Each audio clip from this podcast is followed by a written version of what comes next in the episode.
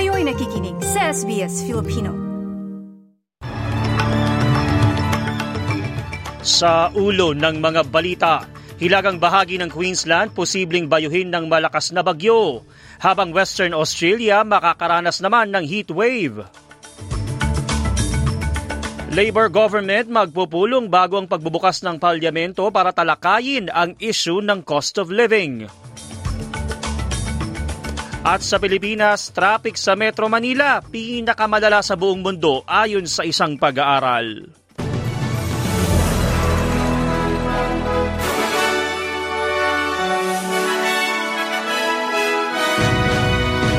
Sa detalye, nagbabala ang Bureau of Meteorology sa mga nasa hilaga ng Australia sa posibleng mabuong bagyong tatawaging Cyclone Kirili dahil sa matinding aktibidad sa Coral Sea. Bagaman opisyal na papangalanan lamang ang bagyo pag ito'y nabuo, inaasang ang Cyclone Kirili na mabubuo ngayong araw sa baybayin at magdudulot ng malakas na ulan sa far north Queensland. Narito ang pahayag sa ABC ni Senior Meteorologist Dean Naror.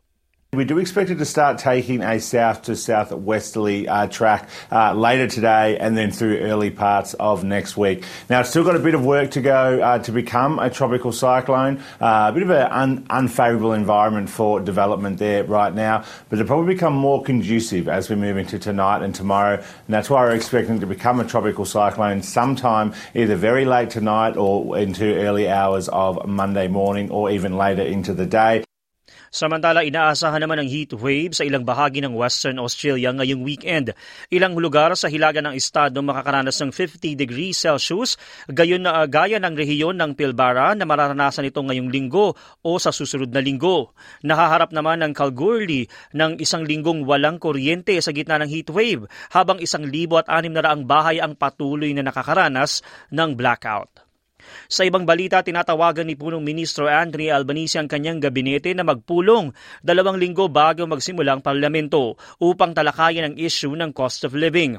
Nakatakdang magpulong ang Labour sa Miyerkules sa Canberra at giit ng ilang MP na hindi ito biglaan dahil routine meeting ang kanilang gagawin. Ayon kay Social Services Minister Amanda Rishworth, naninindigan siya sa mga pulisan ng gobyerno kaugnay sa halaga ng pamumuhay sa bansa. We need to see inflation coming down, and so finding cost of living relief um, that doesn't add to the challenge, uh, the inflation challenge, is something our government's been very focused on. Uh, and I don't think it'll be over one meeting or a couple of meetings. This has been a constant uh, uh role that our government's played, and we are seeing impacts. Inanunsyo din ni Social Services Minister Amanda Rishworth ang paglulunsad ng bagong policy framework sa sexual consent. Lumalabas na isa sa limang babae at isa sa labing anim na lalaki ang may karanasan ng sexual na pang-aabuso sa edad pa lamang na labing lima. Sinabi naman ng founder ng Teach Us Consent na si Chanel Contos na malaking bagay ang pulisa na ito para malinawan ang nasabing issue.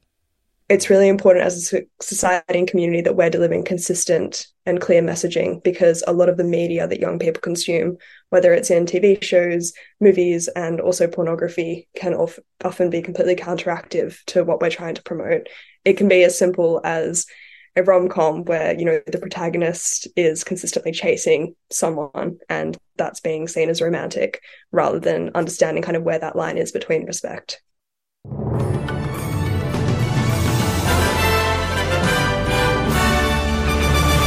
Balita naman sa Pilipinas, nanguna ang Metro Manila sa pinakamalalang trapiko sa kalsada sa buong mundo kumpara sa mahigit tatlong daang metropolitan areas base sa 2023 TomTom Traffic Index. Ayon sa nasabing index, sa abot sa 25 minutes and 30 seconds ang biyahe ng 10 kilometro sa Metro Manila. Kinekwestiyon naman ng Metro Manila Development Authority o MMDA ang methodologies na ginamit sa nasabing pag-aaral. Samantala sa ng panahon sa Australia, maaraw sa Perth na may temperaturang 30 degrees, maging sa Adelaide 27. May manakanakang pag-ulan naman sa Melbourne at 21, gayon din sa Hobart at 20. Sa Canberra, maaraw at 33, pati na sa Sydney at 33. Maging sa Brisbane at 34, habang may mga pag-ulan naman sa Darwin at 32 degrees. At yan ang mga balita sa oras na ito. Ako ang inyong lingkod, TJ Korea, para sa SBS Filipino.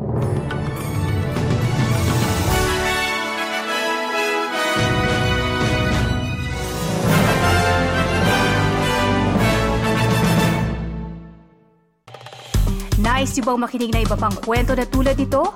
Makinig sa Apple Podcast, Google Podcast, Spotify o sa iba pang podcast apps.